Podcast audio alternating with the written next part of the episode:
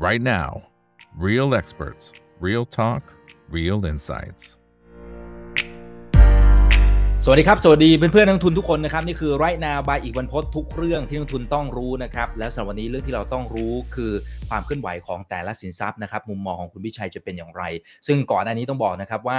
ความผันผวนเนี่ยเราเป็นสิ่งที่เราคาดหวังได้อยู่เหมือนกันนะครับ ว่าปีนี้ยังไงมันก็ต้องมีความผันผวนอยู่แล้ว ซึ่งถ้าย้อนกลับไปตั้งแต่ในช่วงต้นปีเนี่ยคุณพิชัยก็บอกว่าเฮ้ยปีนี้จริงๆมันมีจุดที่น่าสนใจอยู่หลายจุดหลายๆสินทรัพย์นะครับเซ็ตน่าจะขึ้นซึ่งขึ้นจริง ๆ นะครับในช่วงที่ผ่านมามันอาจจะมีจังหวะของการปรับฐานลงบ้าง แต่คุณพิชัยก็ย้ำนะครับว่าเฮ้ยจังหวะตรงนี้มันไม่ใช่จังหวะการขายละปรากฏว่ามันมาจริงๆนะครับสำหรับตัวค่าเงินเองก็เช่นเดียวกันนะครับว่าบางช่วงเนี่ยมันอาจจะมีบางช่วงที่อาจจะกระตุกลงมาบ้างนะสำหรับตัวค่าเงินบาทที่แข็งค่าเสร็จปั๊บคุณพิชัยก็บอกว่าเฮ้ยมันน่าจะเริ่มมีจังหวะของการอ่อนค่าแล้วพอมองภาพยาวดอลลาร์น่าจะแข็งนะครับมันก็ไปอย่างนั้นจริงๆ เสร็จปั๊บ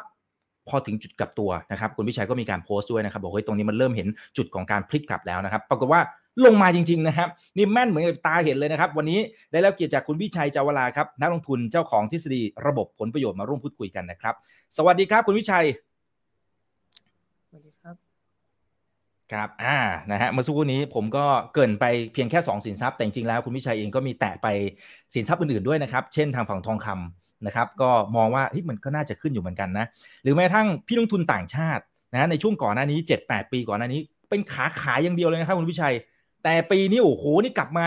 ประมาณตั้งแต่ต้นปีเนี่ยหนึ่งแสนเจ็ดหมื่นกว่าล้านบาทนะครับนี่มันมันเป็นสถานการณ์ที่หลายอย่างเราไม่เคยเห็นมันก็ได้เห็น หลายอย่างที่ไม่คิดว่ามันจะเกิดขึ้น มันก็เกิดปีนี้ทั้งหมดเลยนะครับอะเดี๋ยวเราไล่เรียงทีละสินทรัพย์เลยดีไหมครับ คุณพิชัยเอาตรงไหนก่อนดีฮะเอาเซตก่อนไหมฮะเอ่อเดี๋ยวเอาเอาดอลลาร์นิดนึงก่อนก็ได้ครับ อ่าได้ครับคือได้ครับ คือเทรนด์ของเอ่อดอลลาร์แข็งเนี่ยเป็นภาพระยะยาว แล้วก็เอ่อ ตอนที่ผมสัมภาษณ์ข่าวที่แล้วเนี่ยอืมเป็นช่วงที่ฝุ่นตลบ ผมก็ไม่แน่ใจว่าเอ่อดอลลาร์จะแข็งต่อเนื่อง หรือว่าจะจะยังคงอยู่ต่ำกว่า 40 อีกนานนะครับแต่หลังจากสัมภาษณ์คราวที่แล้วเนี่ย ให้ทุกคนลองสังเกตไปด้วยกันนะ ว่าประมาณเกือบเดือนหนึ่งหลังจากที่สัมภาษณ์ข่าวที่แล้วอะจะมีความมั่นใจ จะมีจะมีหลายท่านเริ่มเริ่มมีความมั่นใจมากขึ้นว่าเงินบาทจะต้องถึง 40 บาท เริ่มมีการพูดซ้ำพูดย้ำจนผมก็เริ่มระแวง เพราะว่าเหมือนกับว่าจะมีความเป็นไปได้ในทางวิชาการเนี่ยรองรับอยู่ เหมือนกับว่าอาจจะยังมีรูมที่เอ่อมีรูมทั้งเรื่องของสเปรดดอกเบี้ยที่จะขึ้นและเวลาที่ยังเหลือเนี่ย ซึ่งตรงเนี้ยทำให้ผมเนี่ยเพิ่งซึ่งมันจะทำให้เกิดการกลับด้านได้ คือการพักของ US แข็งได้ ผมก็เลยโพสต์ลงไปข่าวที่แล้ว ว่าเอ่อดอลลาร์แข็งเนี่ยเป็นภาพระยะยาว แต่ว่าในช่วงต่อไปเนี้ยมีโอกาสสูงกว่าที่จะเป็นช่วงของดอลลาร์อ่อนแล้วก็บาทจะแข็งจากเหตุผลที่ผมอธิบายมาเมื่อกี้ ซึ่งคนที่เข้าใจการทำงานของของคนสามเปอร์เซ็นจะเข้าใจทันทีเป็นอย่างดีเลยนะครับว่าเวลาที่เราไม่มั่นใจไม่เห็นเหตุผลเนี่ยราคาดอลลาร์ก็จะแข็งต่อเนื่อง จนถึงจุดที่เราเห็นเหตุผลความเป็นไปได้ มันก็จะพลิกอ่อนเลย ซึ่งเทรนด์เนี่ยก็จะดำเนินต่อไป ผมเชื่อว่าจะดำเนินต่อไปทั้งปีหน้า เพื่อที่จะละลายความมั่นใจของคนน่ะออกไปก่อน คนจะต้องเลิกเชื่อก่อนว่าเงินบาทจะกลับไปอ่อนได้อีกอ่าและเงินบาทจะกลับไปอ่อนอีกครั้งหนึ่ง ซึ่งสิ่งเนี้ยเกิดแน่ เกิดแน่นอนภายในปีหน้า เพราะว่าเหตุผลที่ที่ เอ่อเงินความเชื่อมั่นตรงนี้จะหายไปอะ ชัดเจนและรอเราอยู่แล้ว ก็คือถ้าถึงต้นปีหน้าเนี่ย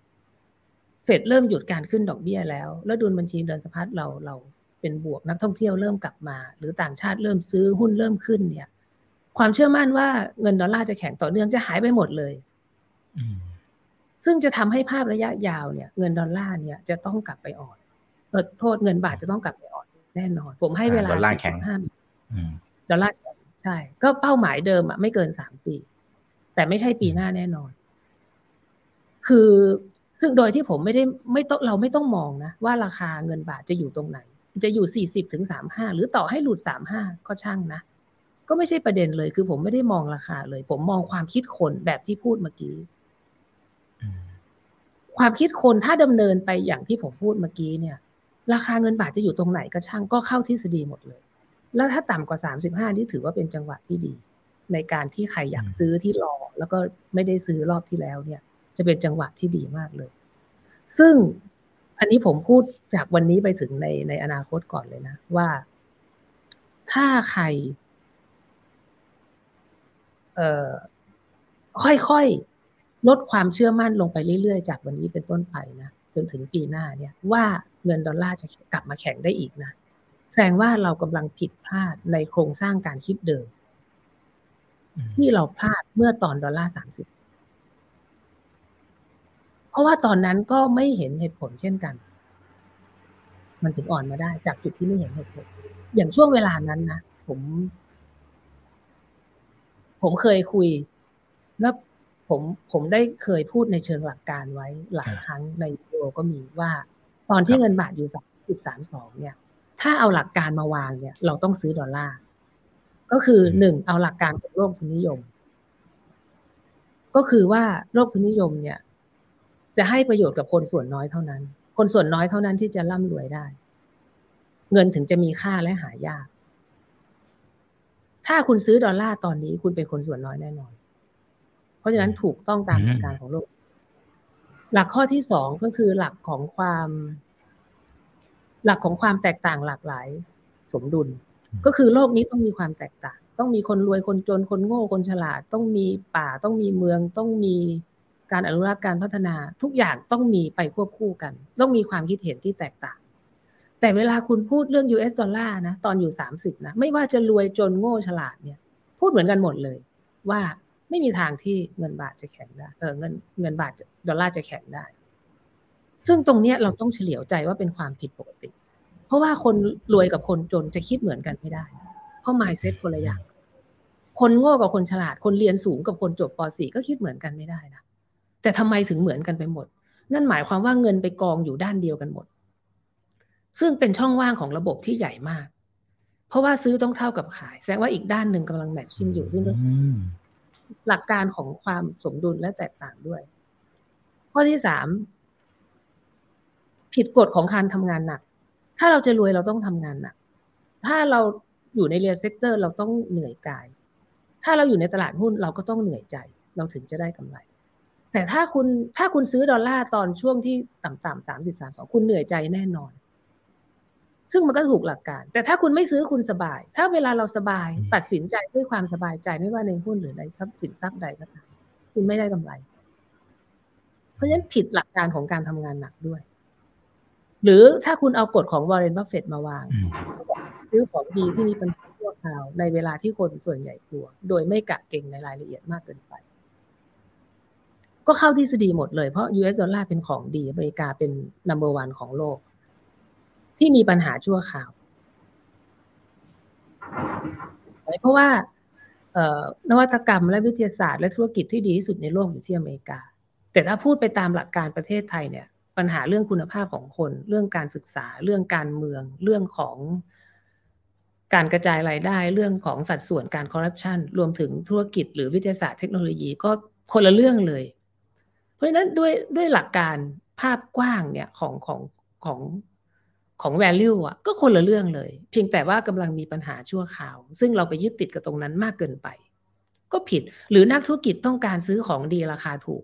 อันนี้ก็เป็นอีกหลักการหนึ่งเราก็ต้องซื้อตอนที่มีปัญหาถูกไหม แต่ต้องเป็นปัญหาที่แก้ได้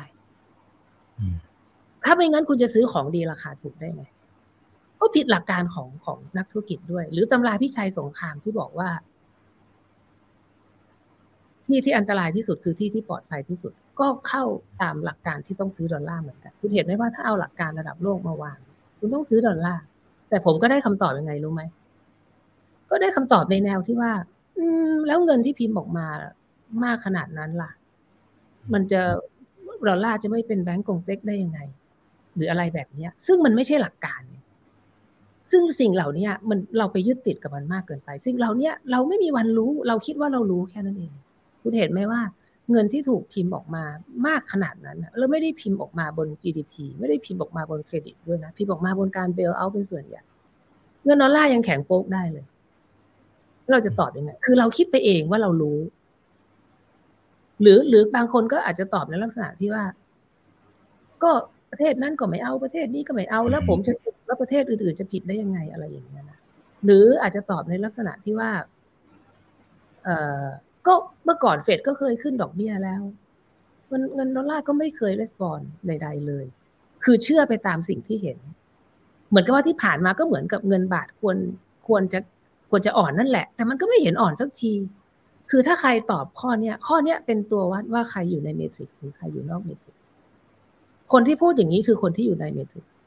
คือเชื่อไปตามภาพที่เห็น และจำและเรียนรู้ อันนี้คือความหมายของคำว่า control ซึ่งก็ผิดอีก เพราะฉะนั้นเนี่ย แล้วอุปสรรคของทั้งหมดเนี่ย คืออะไรกันแน่ อุปสรรคคือความรู้ ผมบอกได้เลย ถ้าคนที่ความรู้น้อยจะเข้าถึงทฤษฎีผลประโยชน์ได้ง่าย คนที่ความรู้เยอะยิ่งคิดว่ารู้เยอะยิ่งเรียนมาสูงจะเข้าสู่ทฤษฎีผลประโยชน์ได้ยาก เพราะว่าความรู้มันบล็อกเราเต็มไปหมดเลย อย่างที่ผมได้พูดมาเมื่อกี้ยกตัวอย่างลองยกตัวอย่างว่า ถ้าผมสอนทฤษฎีผลประโยชน์นะไม่เอาเรื่องดอลลาร์ก็ได้ เอาเรื่องอะไรก็ได้ ผมให้เด็ก อายุแปดขวบสิบสี่ขวบก็ได้ เขาจะเข้าใจได้ง่าย แล้วพอถึงเวลาเนี่ย บอกว่าเออเนี่ยจังหวะแบบเนี้ยมันต้องซื้อ ซึ่งจังหวะแบบนั้นเนี่ยจะเป็นจังหวะที่น่ากลัวมากเสมอเลยนะ เด็กก็จะเข้าใจทฤษฎีและซื้อทันที คือเขาไม่มีอะไรมีไม่มีกำแพงอยู่ แต่ถ้าเด็กคนนั้นโตขึ้นมาจนอายุยี่สิบยี่สองไปเรียนเศรษฐศาสตร์ปุ๊บเขาอาจจะตกใจว่าเอ้ยวันนั้นเขาซื้อดอลลาร์ไปได้ยังไงเพราเขาเริ่มรู้ละว่าเอ้ยมันน่ากลัวขนาดนี้แล้ววันนั้นเขาซื้อไปได้ยังไง นึกออกไหม เนี่ยคือคือปัญหาของความรู้ตรงๆกับกับความรู้ในเชิงของของหลักการปรัชญาที่มีเรื่องของจินตนาการ คือเราต้องยึดหลักการ หรือหรือเวลาเราเล่นเกมเศรษฐีเนี่ย ก็เหมือนกันนะ ความสำเร็จเนี่ย คือเวลาเรายึดติดเนี่ย เราเราเราเห็นเงินอะเราเห็นเงินเป็นเป็นเงินอะเราก็จะคิดอีกแบบหนึ่ง แต่ถ้าเราเห็นเงินเป็นกระดาษเนี่ยเราจะคิดอีกแบบหนึ่งนะเวลาเราเล่นเกมเศรษฐีเราไม่รู้สึกว่าเงินเป็นเงินถูกไหมเราจะยึดไปตามหลัก เราจะยึดไปตามหลักการว่ามันควรซื้อเราก็ซื้อ เราซื้อได้เราก็ซื้อ เราซื้อไม่ได้ เราก็ไม่ซื้อทรัพย์สินอะที่เราต้องเดินนะเราจะไม่ไบแอดเราจะไม่กลัว เราจะไม่กล้าแล้วสุดท้ายก็ก็ชนะส่วนใหญ่ใช่ไหมถึงแม้จะแพ้บ้าง แต่ปลายทางชนะทั้งนั้นแหละ ถ้าไม่มี ถ้าไม่มี detachment หรือไม่มีถูกไหมแต่เวลาความเป็นเงินจริง ๆ ที่คนล้มเหลวในธุรกิจเพราะอะไรเพราะมันเป็นเงินจริง ๆ เวลาเราตัดสินใจเรายึดหลักการไม่ได้ เอ้ย ถ้ามันเสียล่ะ จะว่าไง ถูกไหม นี่แหละคือปัญหา เพราะฉะนั้นเรื่องของ detachment ก็สำคัญว่ามันพัวพันกันหมดที่ผมพูดเมื่อกี้ว่า การที่เราถอยออกมาเป็นผู้ดูได้ เราจะต้องปล่อยวางทั้งหมด ไม่ว่า อารมณ์เหตุผล แม้แต่ความรู้เราก็ยังต้องปล่อยนะถูกไหมแล้วก็คอยสังเกตคอยปรับคอยดูไปเรื่อยๆนะครับอันนี้คือคือคือเรื่องของเอ่อ US ดอลลาร์อ่า แต่ถ้ามองภาพยาวๆมากๆ ยังไงคุณพิชัยก็ยังฟันธงว่ามันก็ยังเป็นทิศทางของการแข่งข้าหมายถึงในในเชิงของตัวดอลลาร์ถูกไหมฮะคือมันจะมีคำพูดของคุณปู่มาเฟตที่บอกว่า don't bet against America คืออย่าไปอย่าอย่าไปสู้กับทางฝั่งอเมริกา เออมันยังเป็นหลักการนั้นอยู่ถูกไหมฮะไม่ต้องคิดเลย คือภาพของ US ดอลลาร์แข็งเป็นภาพระยะยาวนะคะ เป็นสิบสิบปีนะไม่ไม่ใช่ว่าเป็นเรื่องที่คือโลกกำลังอยู่ในจุดเปลี่ยน โลกก่อน QE กับโลกหลัง QE เนี่ยจุดเปลี่ยนเรื่องการเงินเนี่ย มันได้เริ่มเกิดมานานแล้ว โลกก่อน QE กับโลกหลัง QE นี่คนละเรื่องเลยนะ นี่ความหมายของเงินกำลังเริ่มเปลี่ยน อย่างที่หนึ่งอย่างที่สองเราเริ่มเห็นสัญญาณที่สองแล้วก็คือว่าเอ่ออเมริกาพิมพ์เงินออกมามากขนาดนี้เลือก US แข็งได้ไง วันนี้เราอาจจะยังคิดว่า เออ เป็นการแข็งชั่วคราวนะไปตามดอกเบี้ย ที่เขาขึ้นแรงๆ เรายังไม่เห็นหรอกเหมือนตอนหุ้นขึ้นแรกๆอะ่ะ เราก็จะคิดว่าเฮ้ยมันขึ้นเพราะอะไรมันขึ้นเพราะอะไรกว่าเราจะรู้ว่าหุ้นขึ้นเพราะอะไรนู่นปลายทางละถูกไหมเพราะนั้นตอนนี้เราจะไม่เห็นภาพที่แท้จริงหรอกว่า ความหมายของเงินกำลังเริ่มเปลี่ยนยังไง เราก็จะคิดว่านี่เป็นเรื่องชั่วคราว แล้วก็ เป็นการแข่งเพราะเขาขึ้นดอกเบี้ยอย่าง aggressive เมื่อการหยุดขึ้นดอกเบี้ย เงินเงิน US จะกลับไปอ่อนเงินบาทจะกลับมาอยู่หน้าจุดสมดุล ถูกไหม เรายังไม่เห็นเป็นเรื่องธรรมดา แต่ว่าเวลาถ้าเราต่อภาพยาวๆเนี่ย ผมมองด้วยกลไกผลประโยชน์ส่วนหนึ่ง โดยที่ผมไม่ต้องต่อภาพก็ได้นะถ้ามองไปตามกลไกผลประโยชน์มันก็ US ต้องแข็งอยู่แล้ว โดยที่ผมไม่ต้องรู้เหตุผลก็ได้ เพราะว่ามัน oversold สุด ๆ มาเป็นสิบปีแล้ว ขาดความเชื่อมั่น เพราะฉะนั้นมันต้องอ่อนได้เงินบาทต้องอ่อนเงินทุกสกุลต้องอ่อนได้ไกล และเงินต้องอ่อนได้ยาว เพียงแต่ character ของค่าเงินเนี่ยมันไม่ใช่ว่าจะพูดพรวดพราดเหมือนกับหุ้นได้นะบางระดับบางราคาอาจจะหยุดสามปี อาจจะหยุดห้าปีบางระดับก็ได้นะ แต่ว่ามันก็จะไปต่อ มันก็จะไปต่ออยู่ดี แต่ถ้าเรามองภาพยาวๆเนี่ยอีกสามสิบปีข้างหน้าเนี่ย หรืออาจจะห้าสิบปีก็ได้นะ คือโลกอัตโนมัติต้องเกิด คอมพิวเตอร์เนี่ย powerful ขึ้นสองเท่าในทุก ๆ กี่ปี ผมจำไม่ได้ ถึงจุดหนึ่งอะโลกจะขับเคลื่อนได้ด้วยตัวเอง คือคนจะลดความสำคัญลงเรื่อยๆ ซึ่งสิ่งนี้มันเกิดแบบ exponential อันนี้ทุกคนรู้ วันนี้เราอาจจะคิดว่ามันช้าอีกนานไม่ไม่นานหรอกบางที อาจจะหลังสิบกว่าปีเริ่มเห็นละ หลังยี่สิบสามสิบปีนี้เหมือนหนังไซไฟแล้วนะสามสิบปีห้าสิบปีก็ตาม แต่ค่าของหมายของเงินมันไม่รอ มันไม่รอ ต่อไปเนี่ย โรงงานไม่ต้องใช้คน ใช่ไหมอันนี้เราเริ่มเห็นแล้ว ก่อสร้างไม่ต้องใช้คน เครื่องจักรสร้างทุกอย่างเป็นเป็นเป็นเป็นเป็นชิ้น หายไปเท่าไหร่แล้วretail ใช้คนน้อยลงเยอะ โรงแรมวันนี้ถ้าผมจะลดคนสามสิบสี่สิบเปอร์เซ็นต์นี่ยังลดได้เลยนะ ด้วยเครื่อง kiosk แบบแบบแบบขึ้นตั๋วเครื่องบินแต่เรายังไม่ทำตอนนี้เพราะมันลงมันยังหลายหลายเหตุผลประกอบกันนะ นี่ขนาดอยู่ในช่วงเริ่มต้นเองนะถูกไหมแล้วก็ถ้าเกิดว่าโลกไปสู่จุดนั้นเนี่ย แล้วยังมีเรื่องมีจริง ๆ มีสอง super megatrend นะ คือโลกอัตโนมัติกับเรื่องของ climate change climate change เนี่ย ต่อไปเนี่ย โลกจะอยู่ไม่ได้นะ หลังสามสิบห้าสิบปีนี่อาจจะต้องถึงขั้นอาจจะต้องเป็นเมืองในโดม หรือเมืองปรับอากาศ เราอาจจะเราถึงจะอยู่ได้ ไม่งั้นพลังของลมของน้ำของอะไรเนี่ย โลกจะจะแทบจะอยู่ไม่ได้เลย คือมันจะต้องมีการเปลี่ยนแปลงระดับนั้น ซึ่งยังต้องใช้เงินอีกเยอะมาก แล้วถ้าเราถูกจำกัดด้วยเพดานหนี้แบบเดิมเนี่ยหรืออะไรก็ตามที่เรากลัวกันเวลาเนี่ยแสดงว่าเรามองว่าโลกอนาคตกำลังจะล่มสลายอยู่ ซึ่งผมไม่เชื่อ ผมไม่จำเป็นต้องรู้ทุกอย่าง ผมดูกลไกผลประโยชน์อย่างเดียวผมก็รู้แล้วว่าโลกไม่ล่มสลาย เพราะว่าผลประโยชน์จะไปทางคนส่วนน้อย ซึ่ง US ก็จะต้องแข็ง อย่างอื่นก็จะตามตามมา เพราะฉะนั้นเนี่ย ทุกอย่างที่เรากลัวจะไม่เกิดขึ้นในในปีหน้านี้เลย ไม่ว่าจะ recession ไม่ว่าอะไรก็ตาม อืม อืม ครับ อ่าอ่าใช่ครับ แต่ว่า การการเงินเนี่ยมันจะมีการเปลี่ยนแปลงอ่าสมมติอย่างคุณเรเดโอเขาบอกว่าอ่าทุกๆห้าสิบปี หรืออะไรว่านไปเนี่ยนะครับก็จะมีการเปลี่ยนระบบกันทีหนึ่งนะครับอ่าอย่างตอนเนี้ยมันจะมีความพยายามของสกุลเงินดิจิตอลถึงแม้ว่าโอเค ในช่วงสองสามสัปดาห์นี้เนี่ยนะฮะอาจจะเจอความล้มเหลวอยู่พอสมควรนะครับ แต่มันก็จะมีความพยายามที่จะขึ้นมาทดแทนแทนที่ทางฝั่งของดอลลาร์ซึ่งอย่างนี้แสดงว่าพอฟังดูแล้วคุณพิชัยก็ไม่ไม่เชื่อในระยะยาวถูกไหมฮะว่าสกุลเงินอื่น ๆ หรืออะไรก็ตามที่จะมาทดแทนแบบ completely กับทางฝั่งดอลลาร์ไม่น่าจะเกิดภาพนั้น เป็นไปไม่ได้ ผมไม่เชื่อ คือมันอยู่ด้วยกันได้ แต่ว่าถ้ากำลังหมายถึงบิตคอยหรือกำลังอะไรอย่างเงี้ยอันนี้มันเป็นไปไม่ได้นะครับ แต่บิตคอยสำหรับระยะสักหนึ่งปีเป็นจุดซื้อนะ จะหมื่นห้าหมื่นอ่าเป็นจุดซื้อคือ คือตรงนี้อธิบายเรื่องของหลักการมาเยอะละ ผมคิดว่าคนเข้าใจว่าถึงจุดที่ น่ากลัวขนาดนี้ผมคิดว่าตอนนี้เป็นกลัวซ้อนกลัวอีกทีหนึ่งด้วยซ้ำไป เพราะว่ามันหลุดอีกรอบหนึ่งแล้วก็ผมเห็นบิ๊กเนมก็เริ่มออกมาพูดคุณโรเบิร์ตคิยาสกิหรือคนนู้นคนนี้เริ่มเริ่มกลัวจะไปถึงหมื่นละนะครับคือในจังหวะแบบเนี้ยเรื่องของในเชิงของดูเป็นโซนอะหรือเชิงของหลักการเนี่ยเราเราต้องซื้อชัดเจน เราต้องซื้อชัดเจนสำหรับคนที่เชื่อในภาพระยะยาวเท่านั้น เพราะถ้าผมไม่เชื่อในภาพระยะยาวอะผมไม่ซื้อก็ได้ แต่ถ้าใครเชื่อในภาพระยะยาวเนี่ย เราควรจะต้องซื้อ แล้วก็ถือเพียงแต่การขึ้นจะไม่เร็ว การขึ้นจะช้า ในช่วงเริ่มต้นมันก็จะเป็นแบบนี้แหละครับ มันเหมือนกับว่า จริง ๆ ถ้าผมเปลี่ยน quote ของวอร์เรนบัฟเฟตนิดเดียวนะคนจะเข้าใจเพิ่มขึ้นเยอะเลย ก็คือว่าจงกลัวในขณะที่คนอื่นกล้าเนี่ย เราเปลี่ยนเป็นจงกลัวในขณะที่ตัวเองกล้า และจงกล้าในขณะที่ตัวเองกลัว หรือจงซื้อในเวลาที่ไม่อยากซื้อ คือการประเมินภายนอกเป็นเรื่องยาก เพราะเราก็ไม่รู้ว่าคนอื่นคิดยังไง ถ้าเราเราไม่ได้เข้าใจ pattern การคิดของคน แบบที่ผมศึกษามา เราก็จะงงว่าเอ๊ะตอนไหนคนกลัวกันแน่ตอนไหนคนกล้ากันแน่ถูกไหมแต่ถ้าเรากลับมาสังเกตที่ตัวเองเราจะเห็นภาพชัด เพราะความคิดเรามี pattern ถ้าเรากลัวมากไม่อยากซื้อเบือนหน้าหนีมากคนอื่นก็กำลังเป็นอย่างนั้น ถ้าเราแน่ใจมากคนอื่นก็กำลังเป็นอย่างนั้น เพราะฉะนั้นเช็คที่ตัวเองอย่างเดียวเนี่ยเข้าใจมากขึ้นเยอะเลย เพราะฉะนั้นตอนนี้คุณลองไปเช็คดูเองว่าน่าสนใจไหม หรือจะรอก็รอได้แล้วแต่นะครับแต่ด้วยหลักการแล้วเนี่ยมันเป็นแบบที่ผม ที่ผมได้ได้ได้บอกมา เพราะฉะนั้นการชนะในตลาดหุ้นเนี่ยมันเป็นเรื่องเป็นเรื่องยากจริง ๆ คือจริง ๆ ผมค่อนข้างเป็นคนเก็บตัว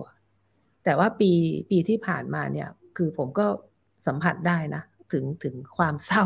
ของคนที่อยู่ในวงการตลาดหุ้น คือโดนแล้วโดนอีก ไปลงทุนต่างประเทศก็โดน อะไรก็โดนนู่นก็โดน เหมือนกับอยู่ในหุ้นไทยกับดีที่สุด ด้วยซ้ำไป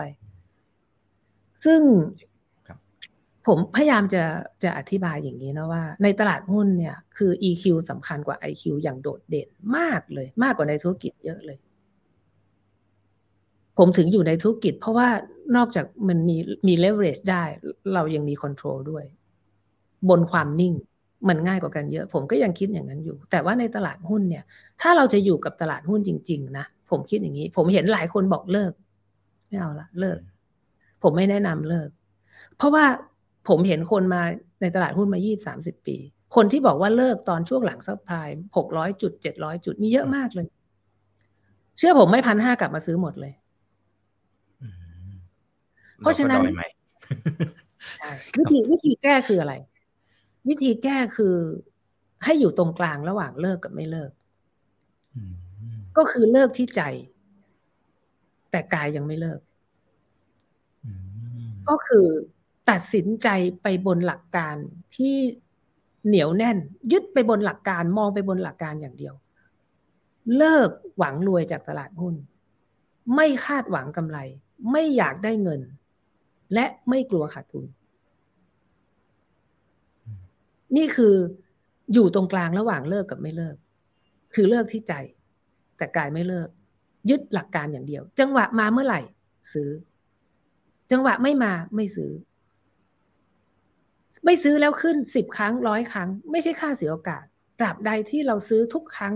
สองสามครั้งห้าครั้งที่เรามีเงินจำกัดนั้น แล้วมันดีทั้งหมด ค่าเสียโอกาสไม่มีอยู่จริงทำไมเราต้องไปสนใจของที่เราไม่แน่ใจแล้วมันขึ้นด้วย ถูกไหม เพราะฉะนั้นในตลาดหุ้นอะจริงๆสักตัวของในตลาดหุ้นมีสามตัวนะ แต่ผมพูดแค่สองตัวก่อน อีกตัวหนึ่งไว้คุยทีหลังก็คือว่าความอยากได้กำไรกับความกลัวเสียเงินนี่แหละ นี่เป็นศัตรูตัวฉกาจในตลาดหุ้น ถ้าเราเจอมันนะ เราถอยไม่ได้ เราต้องฆ่ามัน อย่างตอนเนี้ยเราเจอความกลัวเสียเงินอยู่ ถ้าเราไม่ฆ่ามันนะ ไม่ว่าจะในหุ้น ในหุ้นเล็ก ในหุ้นนอกกระแส ในบิตคอยค่อนข้างคล้ายกันหมด แต่ว่าผมจะมันไม่ใช่ทั้งหมด เพราะมันต้องดูเป็นโดยเฉพาะใน MAI เนี่ยมันต่างกันเยอะเลย หุ้นที่กำลังเล่นเล่นกันอยู่เนี่ย แล้วยังอย่างเงี้ย ผมจะไม่เอา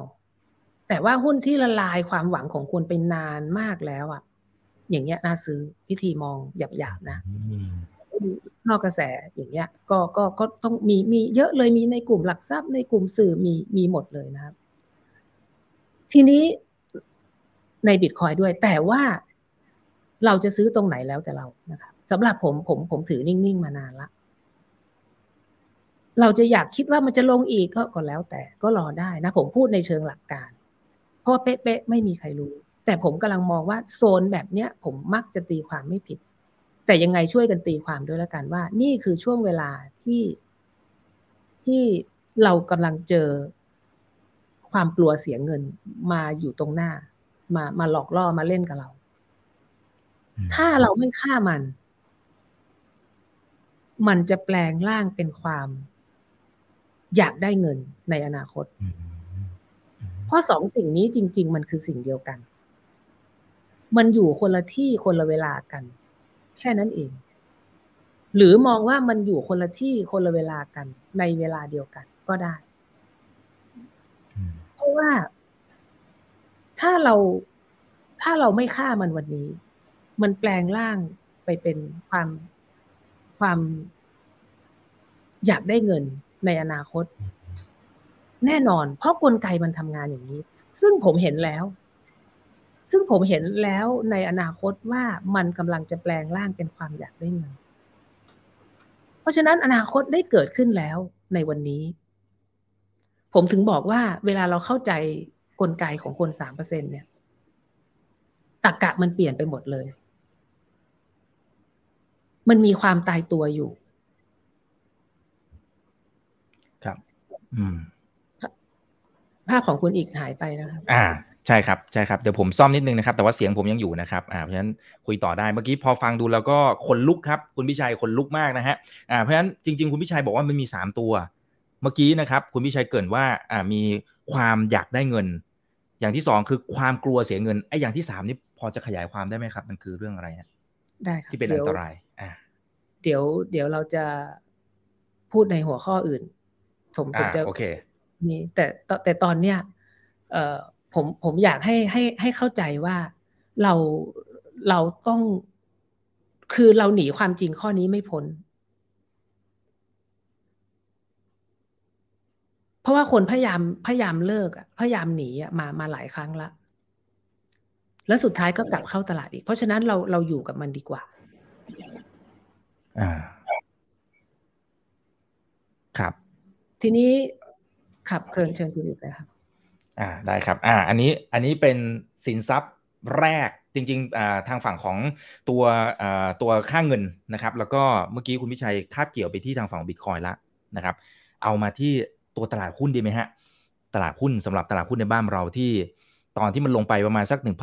1,560 จุดนะครับบวกลบเล็กน้อย 1,500 ต้นๆเนี่ยนะครับ คุณพิชัยเป็นคนบอกผมเองนะแล้วก็บอกในรายการด้วยบอกว่าเฮ้ยณนาทีตรงนั้นเนี่ยมันไม่ใช่จังหวะของการขายละ จริง ๆ แล้วมันเป็นจังหวะของการที่ต้องกลับมาซื้อด้วย แล้วพอมันขึ้นมาตั้ง 70 จุด ตอนเนี้ยคนหลาย ๆ คนโอ้คุณพิชัยเขาเริ่มกลัวเหมือนกันนะและไอ้รอบนี้ที่ขาขึ้นขึ้นมาเนี่ย หลายคนก็ไม่กล้าซื้อเพราะมันมันเหมือนมันเข็ดจากไอ้รอบสองรอบก่อนหน้านี้ครับคุณพิชัยมองประเด็นนี้ยังไงครับ ประมาณนั้นประมาณนั้น ผมผมก็มอง ผมก็มองประมาณนั้น อันนี้คือการตีความความคิดละอันนี้ไม่ใช่การตีความเหตุผลละ ซึ่งเมื่อกี้คุณอีกก็กำลังตีความความคิดอยู่ พอดี นะครับเพราะฉะนั้นในเรื่องของเซตเนี่ยมันก็จะเอ่อไต่ระดับขึ้นไปในในในรอบนี้แหละ โดยที่ไม่กลับไปที่โลเดิมละ อย่างวันนี้ก็พันหกร้อยี่สิบกว่าพันหกร้อยี่สิบหรืออะไรตรงนี้มันไม่ใช่ประเด็น เพราะว่าหุ้นหลายประเภทเนี่ย มันก็อยู่ที่เดิมหรือหลายประเภทก็ขึ้นลงไปตามเซตเซตลงก็ลงเซตขึ้นก็กลับมาเด้งไปเด้งมา หรือมันมันแล้วแต่ประเภท เพราะฉะนั้นผมมองว่าแล้วแต่เรา แต่ในภาพรวมเนี่ยเออเซตจะขึ้น ครับเซตจะขึ้น แล้วก็เออแต่ว่ามันก็ยังไม่แน่ใจในในในตลาดต่างประเทศ ยกเว้นดาวโจนส์ที่ผมแน่ใจว่าจะไม่กลับไปละ แต่ว่าอย่างถ้ามองไปทางตลาดประเทศอื่น มันก็มีความน่ากลัวแฝงอยู่เยอะนะอย่างเช่นเอ่อฮ่องกงหรือเวียดนามอะไรถึงแม้ มันจะไม่ได้จุดที่จะลงเยอะนะครับ แต่ว่ามันก็เป็นจุดที่ไม่ได้ขึ้นเยอะเหมือนกัน เพราะฉะนั้นจะมองเซตบูลลิชซะเต็มที่ผมก็ไม่กล้านะ เอาเป็นว่าเราไปดูที่ประมาณ พันเจ็ดห้าสิบบวกลบตรงนั้นก่อนนะครับคือตัวที่สามเนี่ยผมผมตัวที่สามที่เราต้องระวังในตลาดหุ้นนะ ก็คือ การก็คือความระมัดระวัง คือในตลาด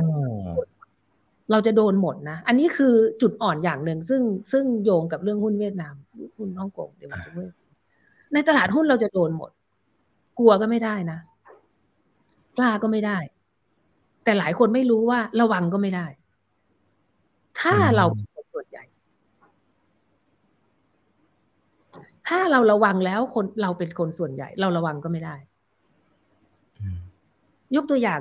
ต้นปีที่ผ่านมาผมให้ระวังกลุ่มโรงไฟฟ้าเป็นเป็นพิเศษเนี่ย เพราะผมรู้ว่าคนที่ conservative เนี่ย จะเข้าไปลงทุนในโรงไฟฟ้า เพราะเซ็ตมันดูแพง ถูกไหม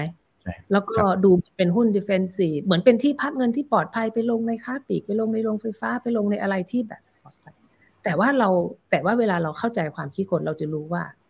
คนส่วนใหญ่ก็คิดอย่างนั้นเหมือนกัน พอเราระวังเหมือนเหมือนคนอื่นเราก็โดน เราก็โดนอีกถูกไหมคือตราบใดที่เราเป็นคนส่วนใหญ่เราโดนตลอดเหมือนกับตลาดหุ้นเวียดนามโอเค ตอนนี้ตลาดหุ้นเวียดนามอาจจะไม่ชัดละถ้าเราซื้อหุ้นเวียดนามตอนเนี้ยเราไม่ใช่คนส่วนใหญ่ แต่เราก็ไม่ใช่คนส่วนน้อยนะเรา ก็ไม่ใช่คนส่วนน้อย คือมันก้ากึ่ง ตอนนี้อาจจะขึ้นไม่เยอะลงไม่เยอะอยู่ในกรอบลบข้างล่างสักสองสามร้อยจุด บวกข้างบนสองสามร้อยจุดอย่างเงี้ย อีกหลายปีเลยอีกสามปีก็ได้แค่เนี้ย แต่ว่าถ้าเราไปมองเวียดนามตอนพันสองพันสามเนี่ยนะ อันนี้พูดย้อนหลังนะ ก็คือว่าตอนนั้นน่ะเซ็ตก็ยังอยู่พันหกถูกไหม แล้วเซ็ตแล้วแล้วดัชนีเวียดนามเนี่ย ก็ตกลงมาสักพันสองพันสามมายืนอยู่ตรงนั้นระยะหนึ่งเราจำได้ไหมอืมใช่ครับ อะแล้ว เราก็ได้ยินได้ยินว่าการซื้อหุ้นเวียดนามเป็นโอกาส หรือแม้ตรงพันจุดต้นๆหรือพันหนึ่งร้อยเนี่ยก็ยังได้ยินคำนี้เยอะอยู่นะครับว่าการซื้อหุ้นเวียดนามเป็นโอกาส เพราะว่า พื้นฐานไม่เปลี่ยน พื้นฐานเปลี่ยน FDI ก็โต spending ก็โต growth ก็ยังสูง valuation ก็ไม่แพง แล้วลงมาแบบนี้เป็นโอกาส ถูกไหมครับ ครับ ถามว่าสิ่งที่เราพูดเนี่ย เราเห็นอยู่คนเดียวหรือเปล่า ผมตีความว่าไม่ใช่แน่นอนผมตีความว่าไม่ใช่แน่นอน เพราะฉะนั้นโอกาสที่ทุกคนเห็นมันไม่ใช่โอกาส มันคือความเสี่ยง ความเสี่ยงต่างหากคือโอกาส เพราะฉะนั้นหุ้นเวียดนามอะถึงลงต่อ ทั้งทั้งที่ขัดแย้งกับเหตุผลทุกอย่างเลย แล้วเวลาลงมาเหตุผลว่าลงทำไมเนี่ย ไม่ไม่ผมไม่มาพูดในมุมนี้หรอก มันเสียเวลา มันมีอยู่แล้ว นะครับคือเราจะไม่มาดีเบตกันในมุมนี้อ๋อมันก็มัน frontier market ไงก็มันเราเราเราไม่พูดครับ เราจะไม่มาสู้ในมุมนี้ เหตุผลมันมีอยู่แล้ว ถ้าเราจะหามันมีอยู่แล้ว แต่ว่ามันสอดคล้องกับคนสามเปอร์เซ็นต์ไหมผลประโยชน์ของคนสามเปอร์เซ็นต์ไหมลองถามใจตัวเองดู ถูกไหม เพราะว่าเราอะคิดเพลนเพลนไม่ได้เลย ในตลาดหุ้นเป็นสิ่งที่ยากมากนะครับ คนประสบความสำเร็จถึงล้มเหลวในในตลาดหุ้น อย่างตลาดหุ้นฮ่องกงณตอนเนี้ยเราเราคือมันลงมาแล้ว ตอนนี้มันจบละมันทำทำอะไรไม่ได้ คือในใจผมผมก็คิดเหมือนเดิมว่า โอกาสที่จะลงเยอะๆต่ำมาก แต่โอกาสขึ้นเยอะๆก็ต่ำเหมือนกันเหมือนมันจะแช่ ผมมองอย่างนั้นนะก็บวกลบได้ระดับหนึ่งนะหุ้นจีนก็ก็ผมก็คิดว่าเออโอกาสขึ้นเยอะๆอะไม่มี แต่โอกาสลงเยอะคือณตอนนี้มันลงลงเยอะน่าจะยากเพราะมันอยู่ในบรรยากาศของความกลัว แต่อีกสองสามปีข้างหน้าเนี่ย ไม่แน่ ก็คือคาดหวังอัพไซด์สูงๆ ไม่มี แต่ดาวไซด์จะมีหรือเปล่าไม่รู้ เพราะฉะนั้นมันก็กลายเป็นไม่น่าสนใจ เพราะว่ามันยังดูเป็นโอกาสอยู่สำหรับคนจำนวนมากเลย พอสมควรไม่ได้มากที่สุดนึกออกไหมแต่ผมถ้าผมจะซื้อไปตามเหตุผลของคนสามเปอร์เซ็นต์หลักการจริง ๆอะมันต้องมองเป็นคือไม่เอาเลยอะต้องไม่เหลือความหวังอะไรเลยเนี่ยถ้ายังเหลือเยอะๆแบบเนี้ย ถึงมันขึ้นมันก็ขึ้นได้ระดับหนึ่งแค่นั้นเองนะครับ อืมอืมครับแล้วแล้วมุมมองต่างอะไรกับทางฝั่งของสหรัฐอเมริกาครับเมื่อกี้เหมือนเหมือนคุณพิชัยจะเกินประมาณว่าเอ่อมันอาจจะเป็นจุดที่มันลงไม่ได้เยอะแล้วอย่างนั้นใช่ไหมฮะถ้าผมจะไม่ผิดทางฝั่งอเมริกา เพราะอเมริกาคนกลัว recession เยอะมากเลยเนี่ยแล้วอเมริกาอยู่โอเคคือคือคนมักจะมองระดับให้ความสำคัญกับระดับเนี่ยโอ้ยเวียดนามอยู่ต่ำก็คือมองที่ระดับใช่ไหมฮ่องกงอยู่ต่ำจีนอยู่ต่ำโอเค valuation ด้วยแหละ มันยากตรงนี้มันไม่ใช่ว่า ไม่ใช่ว่าคนซื้อผิดนะเขาคิดถูกตามเหตุผลไงมันยากตรงนี้ แล้วอเมริกาเนี่ย valuation สูงกว่า ระดับก็สูงกว่า เพราะฉะนั้นคนจะกลัวอเมริกามากกว่า หุ้นเทคก็ลงแรงใช่ไหมเพราะฉะนั้นเนี่ย มันก็เลยกลายเป็นปลอดภัยกว่า เพราะมันเสี่ยงกว่า แล้วก็การขึ้นดอกเบี้ย แรงๆหรือในในกูรูต่างๆ ก็ออกมาแสดงความกังวลถึงหุ้นอเมริกาเนี่ย เป็นระยะระยะตลอดมาจริง ๆ ตั้งแต่สองหมื่นแล้ว ตั้งแต่ก่อนหมื่นแปดตั้งแต่ก่อนโดนัลด์ทรัมป์มาแล้วผมก็ได้ยินคำนี้ว่าตลาดอเมริกาแคชแน่ แต่ก่อนโดนัลด์ทรัมป์มาแล้วลองไปดูย้อนหลังดู ลองไปศึกษาดู มันก็ไม่แคชสักทีเห็นไหมตอนเนี้ยคือวันหนึ่งอะมันอาจจะมีปัญหาก็ได้ แต่มันก็ไม่ใช่ช่วงเวลาแบบนี้ไง ช่วงเวลาที่คนเกรงมาก ๆอย่างเงี้ยมันมันก็จะไม่เกิดหรอกนะครับ อืม อืมครับอ่าโอเคนะครับ อันนี้จะได้ไปลองปรับใช้ดูนะครับ จริง ๆ ให้ลองฝึกคิดนะครับ เป็นคนสามเปอร์เซ็นเป็นคนส่วนน้อยให้ได้เหมือนที่คุณพิชัยทำนะครับ แล้วก็บอกมาในหลาย ๆ เทปนะครับ อ่า ทีนี้ทีนี้ผมขอกลับมาที่ทางฝั่งของนักลงทุนต่างชาติที่เข้ามาลงทุนในบ้านเรานะครับอะไรเดี๋ยวค่อยไปทางฝั่งทองคำนะครับ เอานักลงทุนต่างชาติเนี่ยเจ็ดแปดปีก่อนหน้านี้คุณพิชัย ขายมาตลอดนะเจ็ดแปดแสนล้านกว่าบาทนะครับ ซึ่ง ในในในเชิงของหลักการทฤษฎีผลประโยชน์เนี่ยมันเข้ามาทริกเกอร์ในมุมไหนทำไมปีนี้ปั๊บโอ้โหเนี่ยกลับมาแบบ ปีเดียวในแสนเจ็ดแล้วนะครับผมนี่เกือบสองแสนแล้วนะฮะอืม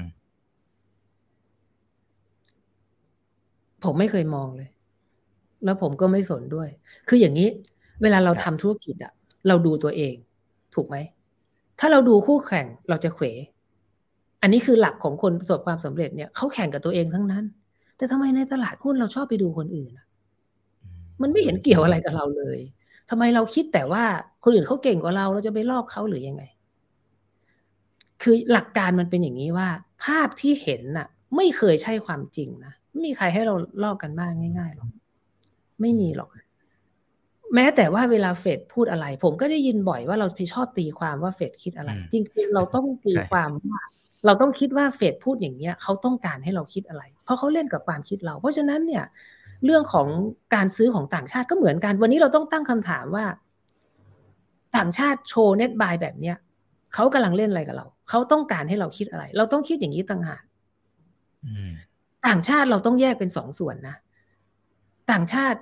ที่ผมพูดเนี่ยหมายถึงคนสามเปอร์เซ็นต์ซึ่งเขาไม่ได้อยู่ในช่อง channel นี้หรอก เขาอยู่ในทุกช่องเลย เขาจะซื้อผ่านช่องไหนก็ได้ เขาจะซื้อผ่านช่องรายย่อยคนไทยอะไรทำได้หมด เขาพรางอยู่ในนั้น เราไม่มีวันเห็นไปดูตอนโควิดก็ได้ ในรายย่อยเน็ตบายนะ ตอนช่วงต่ำสุดอะรายย่อยซื้อนะ ถ้าไปดูตัวเลขอะแต่ความเป็นจริงมันเป็นไปได้ไหมล่ะ ถูกไหมเรารู้อยู่แก่ใจ มันไม่เพราะตัวเลขพวกนี้มันไม่ได้โชว์ความจริงเลย แล้วคนที่เขาเป็นของจริงเขาไม่ให้เราเห็น แต่มันก็จะเราเราจะไปเข้าใจว่าต่างชาติมีประเภทเดียวก็คือต่างชาติประเภทฟันเมนเจอร์กองทุน ซึ่งเราเจอหน้าเจอตาคุยได้พูดคุยได้ อันนี้จริง อันนี้แต่อันนี้เขาจะคิดแบบเรา อันนี้ไม่ใช่คนสามเปอร์เซ็นต์นะ อันนี้เขาคิดแบบเราเขาเป็นเขาเป็น VI เหมือนเหมือน VI เอางี้ ถูกไหม เพราะฉะนั้นคนกลุ่มเนี้ยเวลาที่เขาจะเข้าหรือเขาจะออกก็ไม่ได้ส่งผลต่ออินเด็กผมก็ไม่เคยมองอย่างอย่างกองทุนต่างประเทศเขาถอยจากประเทศไทยไปเยอะมากเลยแต่หุ้นไทยก็ไม่ลงก่อนโควิดตั้งห้าปีเขาถอยออกไป ตั้งแต่พันสองพันสามพันสี่พันห้าพันหกพันเจ็ดเออพันหกเนี่ยเขาถอยออกไปเยอะนะ ไปคุยกับ fund manager ก็ถอยถอยแต่หุ้นไทยก็ไม่ลงแล้วก็ยืนได้ แล้วกลายเป็นสถาบัน net buy แทนจำได้ไหมเพราะฉะนั้นมันไม่ได้สะท้อนอะไร มันไม่ได้สะท้อนอะไร คือพอเราแยกเรื่องอย่างนี้ปรากฏถ้าทั้งหมดมัน blend กันหมด มันไม่ได้บอกอะไรเราเลย เพราะฉะนั้นง่ายที่สุดคือไม่ต้องดู แล้วก็คิดเอง อยู่บนหลักการของตัวเอง ถ้าเราเชื่อใน valuation เราก็ลงทุนไปตาม valuation การการการมีความรู้ด้วยตัวเอง แล้วก็เอาทฤษฎีผลประโยชน์เอากลไกไปแมชเนี่ยเป็นสิ่งที่ดีที่สุดเลย จะทำได้ดีกว่าผมเยอะเลย เพราะผมไม่มีเวลาศึกษาเรื่องธุรกิจของคนอื่นพวกนี้เลย ต่อให้คนอื่นบอกผม ผมก็ไม่ได้เข้าใจด้วยตัวเอง มันก็กล้าซื้อในระดับหนึ่งมันไม่เหมือนกัน ผมถึงซื้อหุ้นสี่ห้าสิบตัว แล้วก็ผมก็เล่นในวอลลุ่มในในเงินที่วงเงินที่น้อย ไม่ได้กระทบชีวิต มันมันไม่เหมือนกัน แต่คนที่เล่นหุ้นจริงจังเนี่ย เอาทฤษฎีผลประโยชน์ไปสอดคล้องกับความคิดตัวเองนี่คือดีที่สุดเลย คือเรามีมันมีความรู้อื่นๆอีกเยอะแยะที่ที่ที่ผมไม่รู้อะ อย่างเช่น เทคนิคการเล่นสั้นอะ หรือการเดบางคนก็ทำได้นะบางคนก็ประสบความสำเร็จนะในการที่เล่นสั้นอะเขามีวิธีดูของเขาซึ่งผมไม่รู้ เกิดเขารู้แบบนั้น แล้วเขาเข้าใจการดูกราฟซ้อนกราฟ เขาเข้าใจ เขาเข้าใจแมคานิกของคนส่วนน้อยคนสามเปอร์เซ็นต์อะเขาสามารถที่จะได้ผลตอบแทนเพิ่มขึ้น เพราะว่าอย่างสมมติว่าเราดูว่าตรงนี้มี margin of safety แล้วอะเราก็ต้องประเมินในสเต็ปถัดไปทันทีว่า เอ๊ะ แล้วคนอื่นเห็นเหมือนกับเราหรือเปล่า มันยากไหมที่จะเห็น margin of safety ตรงเนี้ย ของหุ้นตัวเนี้ยในเวลาเนี้ย ถ้าเราดูแล้วเอ้ยไม่ยากเลยคนอื่นก็เห็นเหมือนเราเนี่ย ก็รออีก เดี๋ยวมันก็ลงอีก แล้วก็ค่อยซื้ออะไรอย่างเงี้ย ยกตัวอย่าง ครับโอ้อันนี้เป็น keyword ที่ที่สำคัญมากๆเลยนะครับเออแต่ผมผมขอย้อนกลับไปนิดเดียวนะครับ ที่คุณวิชัยบอกว่า จงกล้าเมื่อตัวเราเองเนี่ยกลัว แล้วจงกลัวเมื่อตัวเราเองเนี่ยนะฮะคือกล้านะครับ เพราะว่าอ่าคนอื่นเราประเมินยากอ่าเราประเมินได้ประมาณหนึ่งโอเค ดูที่ช่องผมเนี่ยก็พอที่จะเห็นแหละนะไปดูในคอมเมนต์ต่างๆก็ก็พอที่จะเห็นได้บ้างนะครับอ่าแต่ว่าถ้าสมมติว่าคนไหนที่ที่เขาอยากจะประเมินด้วยตัวเราเอง เราจะเราจะแยกความไบแอสในประมาณไหนได้บ้างไหมครับว่า อันเนี้ย มันควรจะต้องกลัวจริง ๆ นะ เราอาจจะเราอาจจะกล้าผิดจังหวะ เราอาจจะกลัวผิดจังหวะ ด้วยตัวเราเองก็ได้ เราเราจะแยกยังไงให้มันอย่างน้อยคือ คือลดข้อผิดพลาดในการประเมินตัวเราเองครับ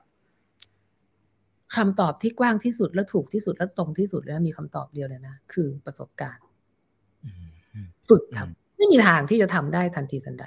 แต่ถ้าคุณทำต่อเนื่องหนึ่งปีสองปีห้าปีสิบปี คุณทำได้ดีคุณเรื่อยๆแน่นอน ถึงวันนี้นะ ของผมเนี่ยประมาณกี่ปีแล้วเกือบสามสิบปีละตั้งแต่ผมคิดตอนนั้นคิดออกอย่างค่อนข้างเคลียร์นะน่าจะสองห้าสามแปดถ้าผมจำไม่ผิดนะสองห้าสามเจ็ดสามแปดหลังจากผมพลาดคันใหญ่ตอนสองห้าสามห้าที่หุ้นไทยขึ้นพันไปพันเจ็ดแล้วผมขายหมดที่พันสองแล้วถึงวันนี้ก็เกือบสามสิบปีแล้วนะ มันก็ยังดีขึ้นอยู่เลยนะ คือแน่นอนมันเป็นช่วงๆ บางช่วงรู้สึกว่าโอ้ยเราดีมากแล้ว อ้าว มันก็กลับมาผิดอีกอย่างเงี้ย มันเป็นช่วงๆ มันเป็นอย่างนั้นแน่นอน แต่ว่า ไม่มีทางลัดครับและอีกอย่างหนึ่งคือเราก็ต้องรู้หลาย ๆ อย่างนะก็คือเราต้องแยก character ของหุ้นด้วย อย่างถ้าเราจะไปจับจังหวะเรื่องกล้ากลัวในหุ้นเล็กเนี่ยเราต้องทำใจเลยว่าหนึ่งในสิบมันจะคลาดเคลื่อนเยอะ อย่างผมก็โดนไปบริษัทหนึ่งที่ในกลุ่มเกษตร แต่ว่าตอนเนี้ยมันมันกลับตัวละอันนั้นเดี๋ยวค่อยว่ากันนะครับ ก็เกือบเท่าหนึ่งนะเกือบเท่าหนึ่งนะถ้าว่ากันจริง ๆ แต่ว่ามันต้องเกิดหนึ่งในสิบถ้าแบบนี้เกิดสามสี่ในสิบห้าในสิบก็แสดงว่าทฤษฎีใช้ไม่ได้ก็เลิก ซึ่งมันมันไม่ใช่ คือเราต้องยอมรับข้อแรกก่อนหนึ่งหนึ่งในสิบเกิดได้ ถ้าเป็นหุ้นหุ้นเล็กหรือหุ้นที่ขึ้นลงสูงอะอย่างที่สองก็คือว่าถ้าเป็นหุ้นเล็กเนี่ย เราก็ต้องเข้าใจด้วยว่าเราจับจุดต่ำสุดไม่ได้แน่นอน เราต้องได้เป็นโซน เพราะว่าหุ้นที่ขึ้นสูงจนเหลือเชื่อเนี่ย เวลาลงมันก็จะลึกจนเหลือเชื่อด้วยเช่นกัน เพราะฉะนั้นเราจะได้เป็นโซน เท่านั้น เพราะฉะนั้นเวลาเราซื้อหุ้นเล็ก ด้วยทฤษฎีผลประโยชน์แล้วเราขาดตุนเท่าหนึ่งหรือครึ่งเท่าธรรมดามาก ต้องมีบ้าง ต้องมีบ้าง แต่ไม่ควรเยอะนะต้องมีบ้าง แต่ถ้ามันเป็นหุ้นหลักเนี่ย ไม่มีแบบนี้สิบเปอร์เซ็นยี่สิบเปอร์เซ็นคาดเคลื่อนนี่ก็ถือว่าเยอะแล้ว เนี่ยเห็นไหมเราก็จะเข้าใจเพิ่มขึ้นละ แล้วเราก็ต้องเข้าใจรายละเอียดการดูกราฟ ซึ่งจริง ๆ ผมเคยพูดแล้ว ผมก็จำไม่ค่อยได้แล้วไม่อยากพูดซ้ำมันอยู่ในสักสองสามเทปหลังนะว่า การดูกราฟซ้อนกราฟเนี่ย คนอื่นเขาดูยังไงแล้วเราควรดูยังไงอย่างเงี้ย มันเป็นเบสิกเริ่มต้นแค่นั้นเองแต่ว่า พอดีว่าหลายคนน่ะ ดูวิดีโอทฤษฎีผลประโยชน์เหมือนกำลังเรียนอยู่ เหมือนกำลังเรียนหนังสืออยู่เพราะฉะนั้นผมเลยไม่ค่อยอยากจะพูดซ้ำมาที่ต้องขออภัยใครดูก็ต้องดูอันเก่าไปดูย้อนหลังได้อ่าอ่าครับผมโอเคนะครับ ขอบพระคุณมากครับ อ่า ทีนี้ขอไปที่ตัวถัดไปทองคำนะครับ ตอนนี้อยู่ในโซนประมาณสัก 1,771 เหรียญต่อทรอยออนส์นะครับ คือมันลงไปมีบางช่วงไปสัก 1620 นะครับ ซึ่งแถวๆนั้นจริงๆ คุณพิชัยก็ก็ค่อนข้างจะมั่นใจนะครับ ว่าโหรอบนี้ทองมาแน่ แล้วมันมาจริงๆนี่ร้อยห้าสิบเหรียญแล้วนะฮะ แต่รอบนี้คุณพิชัยยังมองว่าไปต่อแล้วครับ อันนี้ทฤษฎีผลประโยชน์มัน อ่าเป็นยังไงฮะ ผมรู้เลยว่าคุณอีกต้องต้องต้องดูผมแม้ผมไม่ได้คุยกับคุณอีกอ่าครับ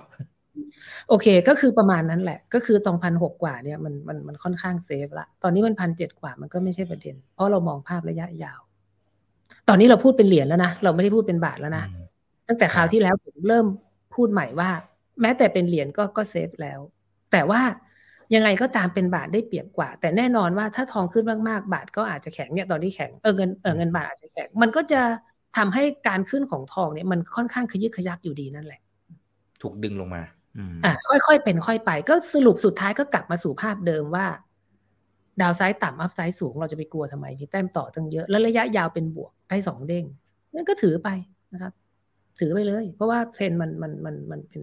เป็นภาพขาขึ้นทั้งนั้นในในทรัพย์สินต่าง ๆ ทองความก็หมดความเชื่อมั่นลงไปเยอะมากเลยนะ ลองสังเกตดูดีๆ ลดความเชื่อมั่นไปเยอะมากเลย ที่ผ่านมาตลอดเวลาเลยเพราะมันก็เข้าทางทฤษฎีผลประโยชน์อยู่เรื่อยๆนะครับดูกราฟก็น่ากลัว ดูกราฟก็น่ากลัว ซึ่งก็ถ้ากราฟซ้อนกราฟก็เลยโอเค เพราะว่าเราเคยเข็ดกับระดับบนๆอย่างเงี้ยแล้วก็หลุดลงไปพันสี่พันสองเราเข็ดมาแล้วไงใช่ไหมเราก็จำนั้นรอบนี้มันไม่เกิดอย่างนั้นหรอก อืมอืมครับ โอเคนะครับ อ่าเพราะมันก็ยังยังมีโอกาสอยู่นะครับ แต่คาดหวังได้ถึงนิวไฮเลยไหมครับ ถ้าเป็นบาทนิวไฮแน่นอน แต่ถ้าเป็นเหรียญก็โอ้โห มันเป็นภาพระยะยาวครับ เป็นภาพระยะยาว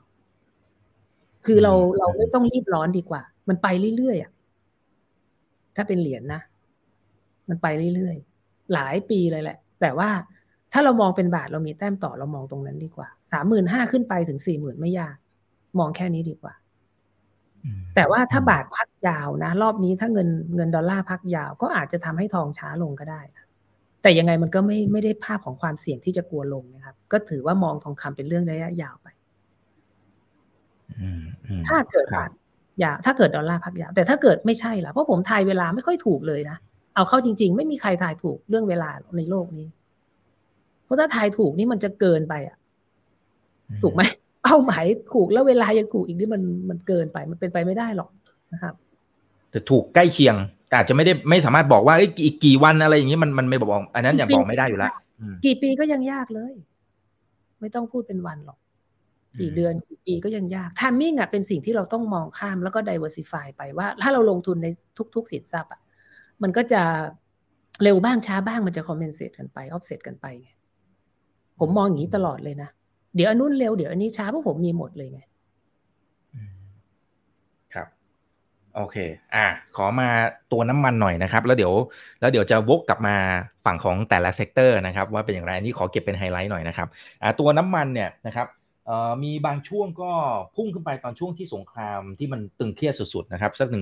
120 กว่าเหรียญนะครับต่อแบเรลนะครับแต่ตอนนี้ดูเหมือนจะกลับลงมาโอ้โหอยู่โซนประมาณสัก 85 เหรียญ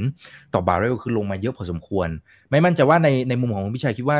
คนในตลาดหมดหวังแล้วหรือยังฮะมันอยู่ในจุดนั้นแล้วหรือยังครับยังก้ากึ่งอยู่ฮะจองคำไม่มีอะไรพิเศษ เออโทษ น้ำมันน้ำมันน้ำมันไม่มีอะไรพิเศษ ก็คือการที่ขยับขึ้นมาในกรอบระดับสูงแบบเนี้ย จะอยู่อย่างนี้ไปอีกนานเลย ก็คือร้อยกว่าบ้างต่ำกว่าร้อยบ้างเนี่ยอีกนานเลยครับ ไม่มีอะไรที่ที่จะที่จะขึ้นลงแบบรูปร้าทันใจไม่ใช่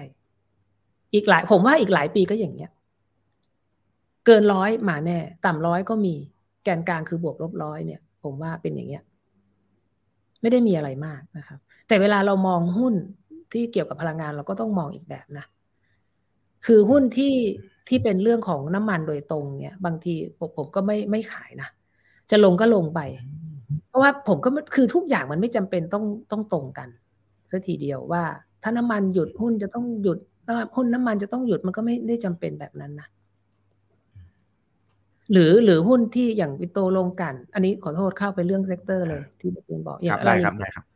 ผมก็ยังเฉยๆผมไม่ชอบโรงไฟฟ้าผมก็ไม่ชอบมันก็เด้งไปเด้งมา ผมก็ไม่เอา ค้าปลีกอาจจะดูดีขึ้น ถ้าพูดกันตรงๆนะ ที่ผมเคย bias กับค้าปลีกก็อาจจะดูดีขึ้น แต่ว่าผมก็ยังในเมนสตรีมเนี่ย ผมก็ยังชอบกลุ่มหลัก ๆ เหมือนเดิม ก็คือก็เป็นโรงแรมเป็นอะไรอะจำไม่ได้แล้วพวกห้างสรรพสินค้าหรืออะไรอย่างเงี้ยอาหารหรือสังหาอย่างนี้แหละอสังหาหรืออะไรอย่างเงี้ยจำไม่ได้ละ ที่ที่พูดข่าวที่แล้วเนี่ย แล้วก็หุ้นนอกกระแสนะครับ หุ้นนอกกระแส หุ้นเล็กก็ MAI จริง ๆ ก็เหลือแค่ไม่ห้าหกบริษัท ไม่ไม่ได้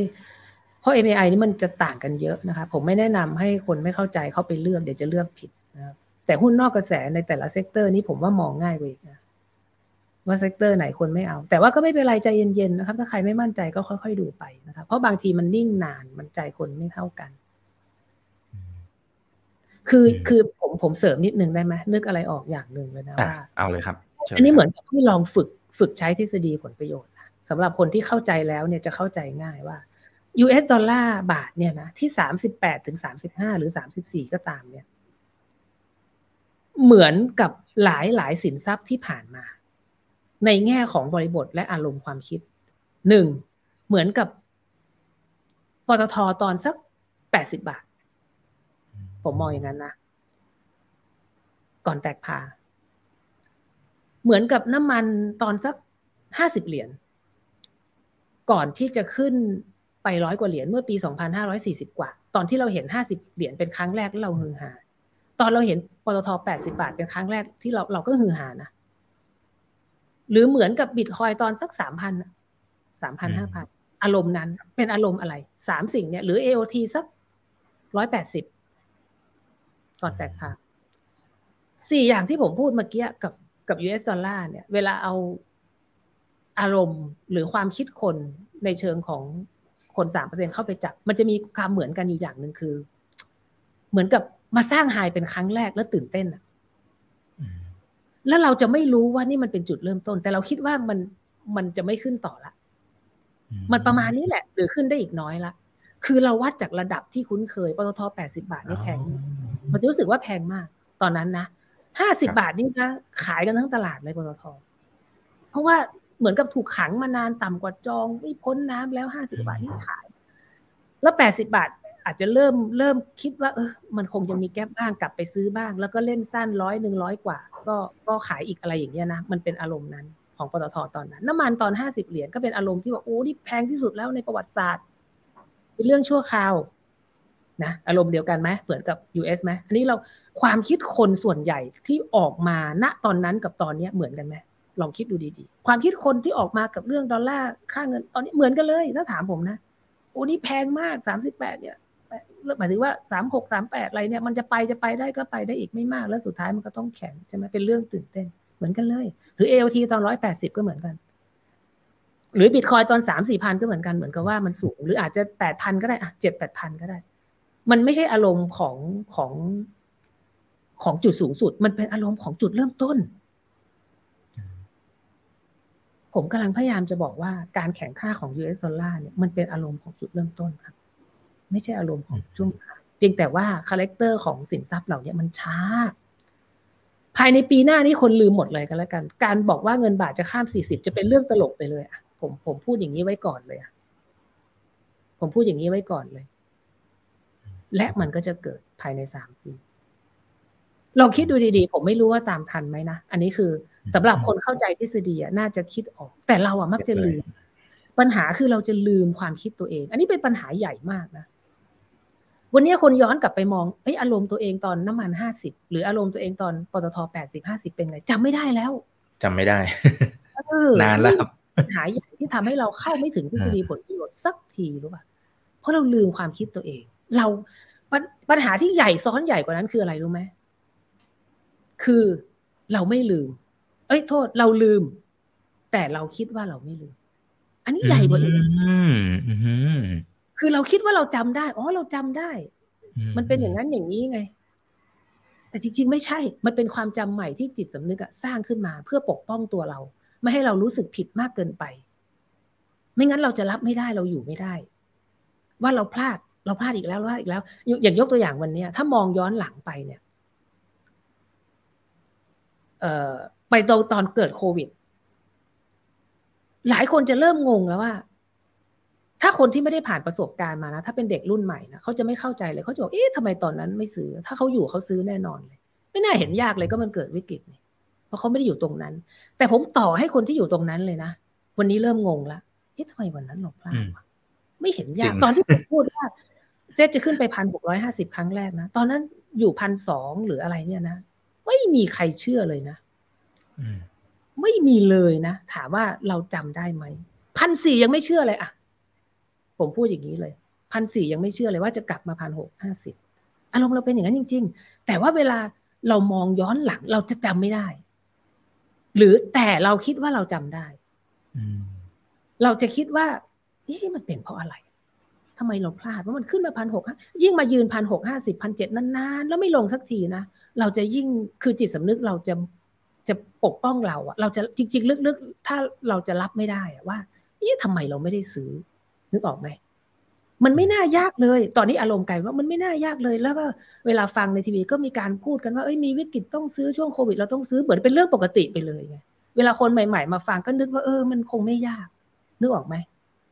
ทั้งที่จริง ๆ มันไม่ใช่อย่างนั้นเลย มันเป็นการพูดย้อนหลัง แล้วก็มันเป็นการเป็นการทำงานของจิตสำนึกเราอะซึ่งจะปกป้องตัวเรา แล้วเราเองก็จำไม่ได้จริง ๆ แต่เราคิดว่าเราจำได้ เราจะเริ่มรู้สึกว่า นี่แค่ยกตัวอย่างเดียวนะ เรื่องตอนเกิดซับไพรม์อีก มีอีกหลายจุดมากเลยที่เป็นอย่างนี้ ไม่มีทางมีใครจำได้แต่ผมจำได้หมด เพราะมันคืองานของผมเราจะเริ่มรู้สึกว่า เอ๊ะเราพลาดไปได้ยังไง มันไม่น่ายาก เรารู้นะ เรารู้อยู่แก่ใจว่าเราพลาด เรารู้อยู่แก่ใจ ว่าเราพลาดจริง ๆ แต่เราจะไม่อยากคิดถึงมันละ เราจะไม่อยากค้นหาความจริงละเราอยากจะลืมๆไปมากกว่า ว่านี่เราพลาดได้ไงวะคือเรารับไม่ได้ไง แล้วเรามาซื้อตอนมันก็หลังจากนั้นมันก็หยุดพอดี คงไม่มีอะไรนะเราคงพลาดไป ไม่มีอะไรหรอก ก็ลืมๆมันไป นี่คือจุดตายที่ทำให้เราเข้าถึงทฤษฎีผลประโยชน์ไม่ได้อีกสิบปีร้อยปีเราก็จะเข้าถึงทฤษฎีผลประโยชน์ไม่ได้ เพราะเราไม่ยอมรับความจริง หรือเราไม่รู้ตัวอย่างใดอย่างหนึ่ง บางคนอาจจะเป็นด้วยความบริสุทธิ์ใจก็ได้ ก็คือเขาลืมไปละว่าอารมณ์ตอนนั้นเป็นยังไง บริบทเป็นยังไง นักวิเคราะห์พูดยังไง สถานการณ์เป็นยังไง กลัวบอลล้ม กลัว property พัง กลัวบอลผิดนัดชำระหนี้ กลัว real sector เจ๊ง โอ้โห ใช่ไหม คือในเชิงของคิดในเชิงวิชาการกับคิดในเชิงการเงินมันน่ากลัวมาก จริงๆไง แล้วมีการพูดกันเละเทะมากมาย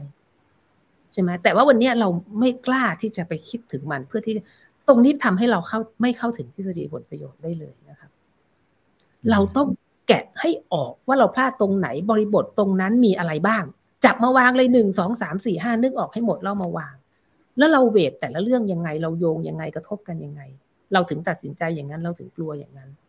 วันนี้พูดกันเรื่องหุ้นเล็กช่วงที่ผ่านมาเป็นเรื่องปกติเลย แต่วันนั้นพูดถึงเรื่องหุ้นเล็กนี่เหมือนกับว่า เป็นเรื่องที่รับไม่ได้เลยนะ คือเหมือนกับเป็นไปไม่ได้ว่าหุ้นเล็กจะมา นึกออกไหมอารมณ์มันคนละเรื่องเลย แต่ตอนนี้พูดกันเป็นเรื่องปกติ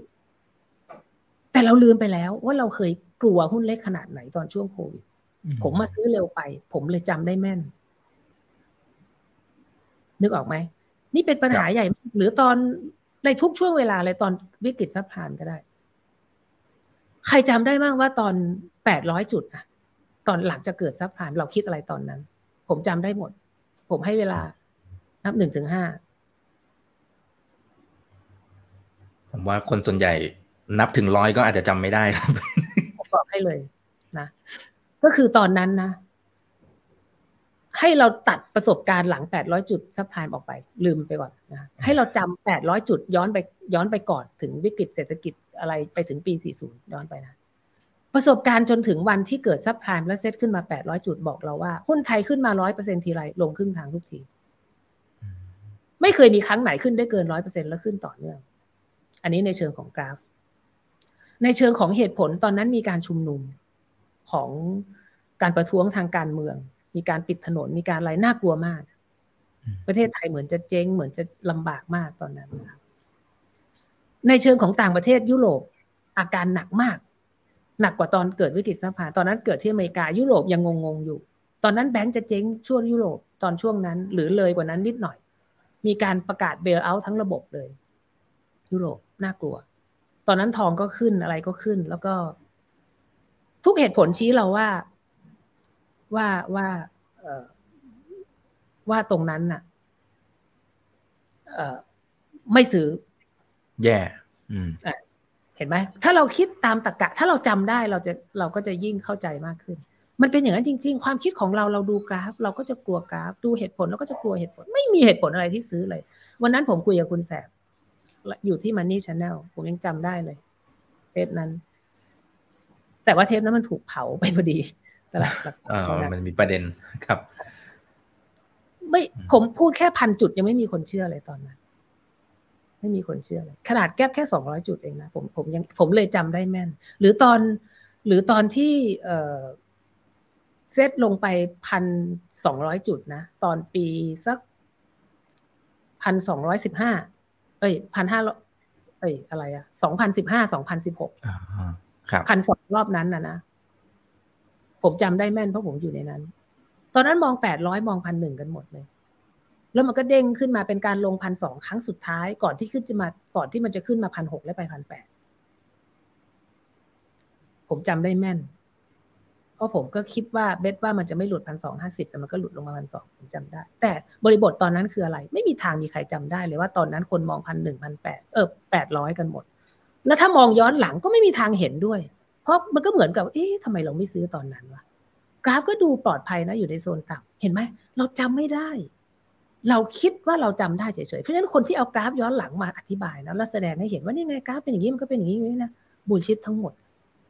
ไม่จริงเลยครับ มันไม่ใช่กราฟครับ มันคืออารมณ์ความคิดคนและกราฟส่วนหนึ่ง อยู่ในนั้น ดูย้อนหลังง่าย กราฟไม่เคยหลอกใครเป็นจริง เมื่อเราดูย้อนหลังเท่านั้น แต่ถ้าเกิดอยู่ตรงหน้ากราฟหลอกเราตลอดเวลา เพราะมันไม่เคยใช่กราฟ มันคือความคิดคนเราต้องอ่านความคิดคนทั้งระบบให้ออก ที่มีกราฟเป็นแค่ส่วนหนึ่งแค่นั้นเองผมเคยพูดเรื่องนี้ไปแล้วกับคุณอีกวิดีโอที่แล้วเอกเรื่องหุ้นไทยคมลองไปฟังตรงนั้นก็ได้ไม่อยากพูดซ้ำครับ ซึ่ง ขึ้นมาหลังจากนั้น อืม พอสมควรเลยครับ เยอะมาก คืออย่างนี้ปัญหาข้อนี้ไม่ใช่ปัญหาของคนเรียนรู้ทฤษฎีผลประโยชน์อย่างเดียวนะ เชื่อผมไหม เป็นปัญหาของผมด้วย อืม ผมคิด ผมเพิ่งคิดเรื่องนี้ออก จริง ๆอะไม่ถึงสองปีเลยนะ ปีที่แล้วแค่นั้นเองนะ ผมเคยเข้าใจอย่างหนึ่งมาตลอดเลย จนปีที่แล้วผมเพิ่งชัดเจนคริสตัลเคลียร์ว่ามันเป็นอย่างนี้ เพราะผมเริ่มเห็นการเปลี่ยนแปลงของคนที่ผ่านช่วงโควิดมาแล้วเขาเปลี่ยนใจแล้วเขาจำไม่ได้แล้วว่าเขาเคยคิดยังไง ผมรู้เลยว่ากำลังเกิดอะไรขึ้นกับสิ่งที่ผมทำมาสิบปี ผมรู้ทันทีเลยว่า มันคือแค่รอยเท้าบนผืนทรายแค่นั้นเอง สิ่งที่ผมทำวันนี้นะผมเข้าใจว่ามันเป็นสแตมป์ลงบนหิน ถ้าเกิดผมตายไปพรุ่งนี้ ผมคิดว่าคนมาฟังทฤษฎีผลประโยชน์ย้อนหลัง คนจะเข้าใจมากขึ้นเรื่อยๆ ไปในอนาคต ไม่มีจุดจบ แต่จริง ๆ มันไม่ใช่เลย มันเป็นไปไม่ได้เลย เพราะเราจะลืมบริบทไปหมดแล้ว เราจะคิดเราลืมแต่เราไม่รู้ว่าเราลืม อันนี้คือหัวใจของเรื่องทั้งหมด เพราะฉะนั้นถ้าทุกอย่างจบพรุ่งนี้หรือหลังผมตายไปห้าปีสิบปี จะถอยหลังสู่ความเป็นศูนย์แล้วผมจะทำยังไง ผมคิดตั้งแต่ปีที่แล้วว่าผมจะทำยังไง ผมจะเลิก หรือผมจะเปลี่ยนวิธี เพราะว่ามันจะได้ประโยชน์แค่ช่วงนี้ แน่นอนมันก็ได้ประโยชน์ แต่มันไม่ใช่แบบที่ผมเคยฝันไว้ ว่ามันเป็นเลกาซี่หรือมันเป็นอะไรที่มันจะไปเรื่อยๆไม่ใช่เลย มันจะเป็นเรื่องไม่มีใครราคาเลยเมื่อผ่านไปไม่เกินสิบปีหลังที่ผมหยุดพูดนะไม่มีใครจะเข้าถึงมันได้เลย แต่ผมคิดแล้วว่าผมจะทำไง ผมเจอทางแก้แล้ว ผมรู้แล้วว่าผมจะทำไงเดี๋ยวไม่นานก็จะบอกให้ ก็คือผมต้องลงรายละเอียดมากขึ้น อีกเยอะเหมือนกับทฤษฎีนี้จะต้องเป็นอะคาเดมี่เป็นสถาบันต้องต้องคนต้องเข้าใจวิธีดูในรายละเอียด มันถึงจะเกิดการเติบโตจากจากการใช้งานอย่างก้าวกระโดด ไม่งั้นไม่มีทางที่ที่คนจะเข้าใจแค่เนี้ย แค่เนี้ย ไม่เกินกว่านี้ คนเข้าใจก็เข้าใจได้แค่เนี้ย ไม่เกินกว่านี้ คนไม่เข้าใจก็ไม่เข้าใจ ไม่มีทางที่ถ้าฟังมา 20 วิดีโอแล้วไม่เข้าใจจะมาเข้าใจวันนี้ไม่มีทาง เพราะว่ามันมันต่อต้านกับเรา มันเราไม่รู้หรอกว่ามันเป็นเพราะอะไร แต่มันขึ้นอยู่กับประสบการณ์และชุดความรู้ที่เรามีเก่า เราไม่รู้ แล้วแล้วแล้วแล้วยังไง มันออกได้หลายหน้ามากเลย เพราะว่าผมก็มีบริษัท B2 Management ที่ผมอยากจะ listed คุณคุณซันกระทรวงก็มีบริษัทที่อยากจะ listed จริง ๆ ผมก็คุยกับเขามานานละ คือต้องวางซักเจอให้ถูกให้ทุกฝ่ายได้ประโยชน์หมด คือมันออกได้หลายหน้ามากนะครับแต่ว่าผู้ให้ผู้รับ ผู้เรียนผู้สอนส่วนตัวส่วนรวมสังคม บริษัทผู้ถือหุ้นต้องได้ประโยชน์หมด ต้องออกมาในมุมนั้น อืมครับ อ่า แล้วก็เป็นการส่งต่อความรู้ให้กับคนไทยด้วยนะครับ อ่า หรือไม่ก็เลิก ก็มีสองอย่าง โอ้อย่าพึ่งเลยครับคุณพิชัย เพราะว่ามันมันมันเป็นอย่างนี้จริงๆหรือถ้าไม่ใช่ยังไงก็ก็ก็ก็แย้งได้ แต่ผมแน่ใจเลยเพราะว่าอีกอย่างหนึ่งผมเคยพูดคราวที่แล้วกับคุณอีกนี่แหละว่า ผมไปดูผมไปอ่านย้อนหลังนะไม่นานนี้แล้วผมตกใจเลยนะว่า มีการบันทึกไว้ว่าตอนที่ห้าสิบปีที่แล้วหนึ่งเก้าเจ็ดหนึ่งเนี่ย ตอนที่เราเอออเมริกาเปลี่ยนระบบ การเอาเออทองคำมามาแบ็กอัพ against US ดอลลาร์เนี่ยนะ วันนี้วันนี้อธิบายอย่างนี้ว่า ตอนที่อเมริกาปลดทองคำออกจาก US ดอลลาร์เนี่ย ในช่วงแรกทองคำก็ราคาพุ่งขึ้นนะครับก็ขึ้นจริงก็อย่างนั้น แต่หลังจากนั้นระยะหนึ่งคนก็มีความเชื่อมั่นในเงินสกุล US มากขึ้นเรื่อยๆ ทองคำก็ปรับลงเรื่อยๆ จนลงมานิ่งข้างล่างเป็นสิบปี ซึ่งมันเป็นไปไม่ได้เลย มันเป็นไปไม่ได้เลยวันนั้นพระเจ้าลงมาบอกว่าอย่าซื้อทองคนยังไม่เชื่อเลยครับ เงินที่เคยเป็นโลหะ กลายเป็นกระดาษก็ยังระดับหนึ่งนะจากกระดาษกลายเป็นจากมีมีโลหะหนุนหลังก็โอเคทำใจได้ในระดับหนึ่ง เอาปลดโลหะหลังหลังออกเนี่ย คนซื้อทองอุตลุดที่จากสองสามสี่ร้อยขึ้นไปแปดร้อยนี่ผมว่าไม่มีใครไม่ซื้อทอง เพราะคนจะไม่เชื่อมั่น และทองก็ค่อยๆลงมาเรื่อยๆ เพราะคนเชื่อมั่นในทอง ไม่ใช่ไม่เชื่อมั่นในทอง กลไกผลประโยชน์ทำงานแบบนี้ แล้วพอลงมาเรื่อยๆเรื่อยๆเรื่อยๆแล้วเนี่ย จนนิ่งเป็นห้าปีสิบปีความเชื่อมั่นในยูเอสมันในในกระดาษมันเกิดขึ้นตามหลัง หลังจากจากที่คนขาดทุนทองไปแล้ว มันเป็นแบบนี้ต่างหากแต่ว่าเวลาคุณอ่านประวัติศาสตร์แบบเนี้ยแล้วคุณจะคิดว่า คือทฤษฎีผลประโยชน์ก็จะเป็นแบบนี้เวลาเราฟังย้อนหลังเราก็จะไม่อิน เราก็จะไม่อินมันเหมือนกันเลยนะครับ อืมอืมครับ อ่าโอเคครับเก็ตครับ อ่าทีนี้เอาละฮะ ก็เราคุยกันเผื่อแป๊บเดียวก็ชั่วโมงเสร็จแล้วนะครับ คุณวิชัยนะครับ ก็หวังว่าคุณผู้ชมทุกท่านก็คงจะได้ประโยชน์นะครับ อย่าลืมนะฮะอันนี้กดแชร์ไว้นะครับ แล้วลองอาจจะลองจดออกมาอารมณ์ความรู้สึกในช่วงเวลาแบบนี้ที่คุณวิชัยไล่ไปตั้งแต่ตอนต้นนะครับ ในแต่ละสินทรัพย์เป็นอย่างไรผมว่าอันนี้มันก็จะเป็นอีกจุดหนึ่งที่ทำให้เราไม่ลืมได้เหมือนกันนะคุณวิชัยเพราะบางทีเราเราเอาแค่ปีโควิดเนี่ยมันผ่านมาแค่เท่าไหร่ปีครึ่งเองนะครับ ผมว่าผมก็เห็นด้วยคุณวิชัยว่าเราก็ลืมไปแล้วอะนี่มันแป๊บเดียวเองนี่ไม่นับว่าเดี๋ยวเราต้องใช้ชีวิตต่อไปเรื่อยมันอาจจะผ่านปีห้าปีสิบปีอะไรต่างมันจะจำไม่ได้จริง ๆ แล้วเราก็จะพลาดซ้ำแล้วซ้ำอีกซ้ำแล้วซ้ำอีกถูกต้องนี่คือประเด็น เพราะว่าวันเนี้ยการที่ถ้าเราคิดย้อนหลังเรารู้สึกว่าการที่ช่วงโควิดเกิดวิกฤตแล้วตกไปพันกลับมาพันหกร้อยห้าสิบเป็นเรื่องธรรมดามาก วันนี้เรารู้สึกอย่างนี้เลยนะไม่เห็นตื่นเต้นเลย กลายเป็นอย่างนี้ไปละเห็นไหมนี่ขนาดแค่สองปีอีกสิบปี มันไม่มีทางที่จะเหลือราคาเลย เป็นอย่างนี้ทุกทุกทุกช่วงเวลาและทุกสินทรัพย์ด้วย อย่างตอนนี้เอาเรื่องทองอะเชื่อผมไหมเรื่องทองนี่เป็นประสบการณ์ตรง ตอนอยู่พันหนึ่งร้อยเหรียญเนี่ย อยู่ในห้องสองสามร้อยคนนะ ผมนั่ง ถ้าจำไม่ผิดผิดขอโทษด้วยคุณแพทย์อยู่อยู่ด้วยวันนั้นนะแพทย์ภาวิทให้ยกมือเลยว่า ใครเชื่อมั่งว่าทองจะไปพันห้าถึงพันเจ็ดมีสองคนอืมมีสองคนจากสองร้อยกว่าคน แต่วันนี้นะ ถ้าไปฟังย้อนหลังนะ จะรู้สึกอีกแบบรู้สึกไม่เห็นแปลกเลยนะ มันก็ไม่รู้เราพลาดอะไรไปเพราะมันอยู่ในโซนต่ำดิไม่เห็นยากเลยพันถึงพันสองพันสามก็ซื้อซื้อไปมันก็ต้องขึ้นอยู่แล้ว กลายเป็นอย่างนี้เห็นไหมจริงครับอืมครับเพราะฉะนั้นต้องฝึก เพราะฉะนั้นสิ่งเหล่านี้มันต้องฝึกนะครับ ฝึกจดจำอารมณ์ความรู้สึกประสบการณ์ ประสบการณ์และรายละเอียด ไม่งั้นเราก็จะได้ภาพใหญ่ ๆ ซึ่งดีนะ good enough ดีเพียงพอสำหรับคนที่เข้าใจอะรายละเอียดช่างมันจับภาพหลักๆใหญ่ๆสองปีครั้งสามปีครั้งหนึ่งปีครั้งสิบปีครั้งพอแล้ว เราจะไม่พลาดในจุดใหญ่ๆนี่ถือว่าดีเพียงพอนะ ถ้าใช้ทฤษฎีผลประโยชน์ด้วยการฟังแค่นี้นะโดยที่ไม่ลงรายละเอียดมากกว่านี้นะมันจะได้เท่านี้รายละเอียดจะยากมากเลย แต่เวลาลงรายละเอียดความเสี่ยงย่อมเพิ่ม แต่เราจะถูกเจ็ดผิดสามถ้าเราจะลงรายละเอียดนะ คือถ้าผมทำแล้วไม่ได้ผลผมเลิกไปนานละผมทำพอร์ตหลายแบบมากเลยนะ เดี๋ยววันหลังคุยฟังหลายแบบมากหุ้นประเภทเดียวกันผมลองทุกแบบเลย อันนี้ถือนิ่งๆ ถือยาวไม่แตะเลย อันนี้เป็นพอร์ตที่ใหญ่ที่สุด อันนี้คือพอร์ตเล่นเอาหุ้นประเภทเดียวกันก็ได้นะหรือคนละประเภทบ้างก็ได้มาเล่นเลย อยากซื้อตรงไหนขาย อยากซื้อตรงไหนซื้อ อยากขายตรงไหนขายเล่นเลยดูซิ performance ไหนดีกันหุ้นประเภทเดียวกันแยกมาอีกกองหนึ่งนะว่ากองเนี้ย เป็นหุ้นที่อยู่ตรงกลางระหว่างสองกองแรกก็คือว่า ถ้าไม่ชัวร์ที่สุด ไม่ซื้อ พลาดร้อยครั้งก็ไม่ซื้อ แต่ถ้ามั่นใจที่สุดเท่านั้น ถึงจะซื้อยกตัวอย่าง ผมบริหารพอร์ตให้ลูกชายผมเนี่ย ผมจะทำข้อนี้ เพราะผมอยากให้เขารู้ว่า มันแทบไม่ผิดเลย แต่เขาจะไม่เห็นครั้งที่เราไม่ซื้อแล้วมันขึ้นอีกร้อยครั้งเขาไม่เห็น ถูกไหมเราลองแยกสามแบบอย่างนี้นะอาจจะมีอีกผมจำไม่ได้ พอร์ตตรงกลางที่ซื้อขายตลอดเวลาเนี่ยนะหมายถึงว่าอยากซื้อเมื่อไหร่ซื้อเนี่ยนะจะถูกเจ็ดผิดสามโดยประมาณ หมายความว่ายังไง มันก็ยังดีกว่าไม่เล่น ดีกว่าไม่ทำผมผมคิดว่าพอร์ตเนี่ยเลิกได้ทุกเมื่อเลยนะ แต่ว่าผมรู้สึกว่าจะเลิกทำไมเพราะพอร์ตเนี่ยทำให้ความรู้ผมเติบโตมากที่สุดเลยก็คือว่ามันมีหุ้นหลายประเภท หุ้นบางประเภทนะ ต้องลงสุดจริงๆ ถึงจะซื้อแล้วขึ้น แล้วขึ้นเยอะหุ้นบางประเภทไม่ต้องลงสุดจริง ๆ ลงมาแค่ระดับหนึ่งคนกลัวระดับหนึ่งนะก็ขึ้นละ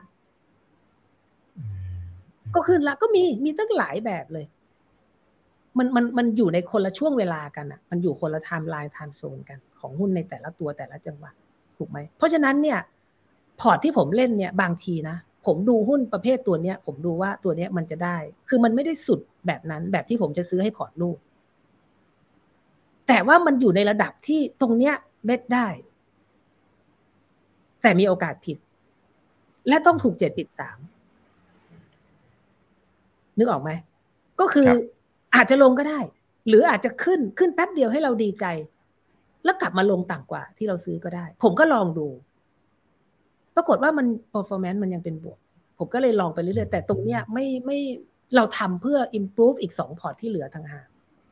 เพราะสองปีที่ผ่านมาผมผมผมว่าง ไม่รู้ผมอธิบายละเอียดหรือเปล่านะ หรือตกอะไรไปโอ้ดีครับ เข้าใจแค่ไหนผมไม่รู้นะ แต่ว่าเดี๋ยวเดี๋ยวคิดดีๆ แล้วก็ก็ได้ ครับอ่าไปฟังย้อนหลังกันได้นะครับนะไว้เดี๋ยวโอกาสหน้านะครับ ก็ขออนุญาตเรียนเชิญคุณพิชัยเข้ามาเพิ่มเติมนะครับ แล้วก็อาจจะอธิบายลงรายละเอียดเพิ่มเติมด้วยนะครับสำหรับในช่วงท้ายอยากให้คุณพิชัย ให้กำลังใจหน่อยนะครับสำหรับนักลงทุนที่ปีสองปีนี้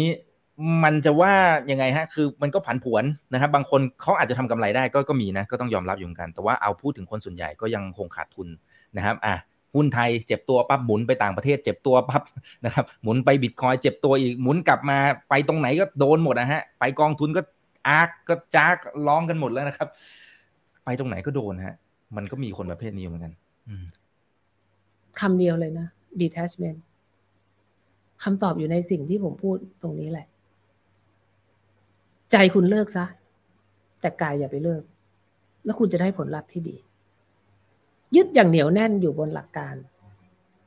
ที่เหนียวแน่นของคุณแค่นั้น ใช่คือใช่ไม่ใช่คือไม่ใช่อย่าไปฝืน ไม่ยึดติดไม่ต้องเห็นเงินเป็นเงิน เห็นมันเป็นกระดาษ ต้องไม่กลัวเสียเงิน และต้องไม่อยากได้เงินด้วย ถ้าคุณมีหลักการที่ถูกต้องคุณชนะแน่นอน และอย่าไปหวังรวยกับมันสิ ตัวช่วยคือเล่นให้ให้ให้อย่าเยอะ พอเล่นให้อย่าเยอะคุณจะไม่ยึดติดได้ง่าย กว่าเวลาคุณเล่นเยอะจนมันกระทบชีวิตคุณ จะยากมากเลยที่คุณจะอยู่บนหลักการของ detachment ถูกไหม ผมว่าอันนี้แหละคือคือคือคือคำตอบเป็นเป็นเป็นศาสตร์ของตะวันออกนะ แต่ศาสตร์ของตะวันตกเขาก็จะ เติบโตได้บนหลักการของพลังบวก ซึ่งมันก็มีข้อเสียพลังบวกก็ทำให้เรารวยนะอย่างความอยากความมุมานะมันจะทำให้เราไปข้างหน้า แต่ความอยากพลังบวกเนี่ยก็จะทำให้เราตัดสินใจผิดนะ เพราะอะไรที่เอียงออกจากตรงกลางมันคือการเขวการไปเวลาเราอยากมากเกินไปเราจะมองอะไรเอียง เจ้านี่ก็ทำให้เราผิด แล้วทำให้เราพลาดแล้วทำให้เราล้มแต่ความอยากและพลังบวกอีกนั่นแหละ ที่ทำให้เราลุกขึ้น แล้วก็สู้ได้อีก แล้วความอยากนี่แหละก็ทำให้เราผิดอีก แล้วก็ล้มอีก แต่สุดท้ายเราก็ชนะไปถึงปลายทางได้แต่มันเหนื่อย แต่ถ้าเราใช้หลักของ detachment เนี่ย มันจะไปสมูทสุขภาพก็ดีความสุขก็มี ดูเหมือนช้าแต่เร็ว ดูเหมือนช้าแต่เร็ว เพราะว่าชีวิตจริงคือการวิ่งมาราธอนนะครับสปีดที่เร็วที่สุดคือการวิ่งเหยาะๆเร็วกว่านี้ไม่มี เราคิดไปเอง ใครวิ่งสี่คูณร้อยก็จบกลางทาง เพราะฉะนั้นหลักของผม วนกลับมาเหมือนเดิมก็คือทุกอย่างเป็นวงกลมสำหรับผมเร็วคือช้า ช้าคือพอดี พอดีคือเร็ว จุดพอดีเนี่ย ไม่ใช่จุดที่คุณต้องคอมโพรไมซ์ระหว่างความเร็วกับความช้า ไม่ใช่เลย จุดพอดีคือจุดที่เร็วที่สุดแล้ว ของชีวิตจริงครับ ครับ โอ้เป็นข้อคิดที่ฟังแล้วขนลุกมาก ๆ เลยนะครับ เพื่อนๆอย่าลืมเอาไปคิดดูดี ๆ นะครับนะฮะแล้วก็อาจจะไปทบทวนดู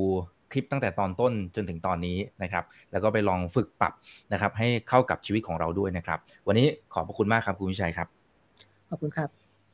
ครับครั้งหน้าเป็นเรื่องไหนเดี๋ยวรอติดตามกันด้วยนะครับ ยังไงฝากเพื่อนกดไลค์กดแชร์กดติดตามกันด้วยนะครับ YouTube อย่าลืม Subscribe กันด้วยนะ วันนี้สวัสดีทุกท่านครับ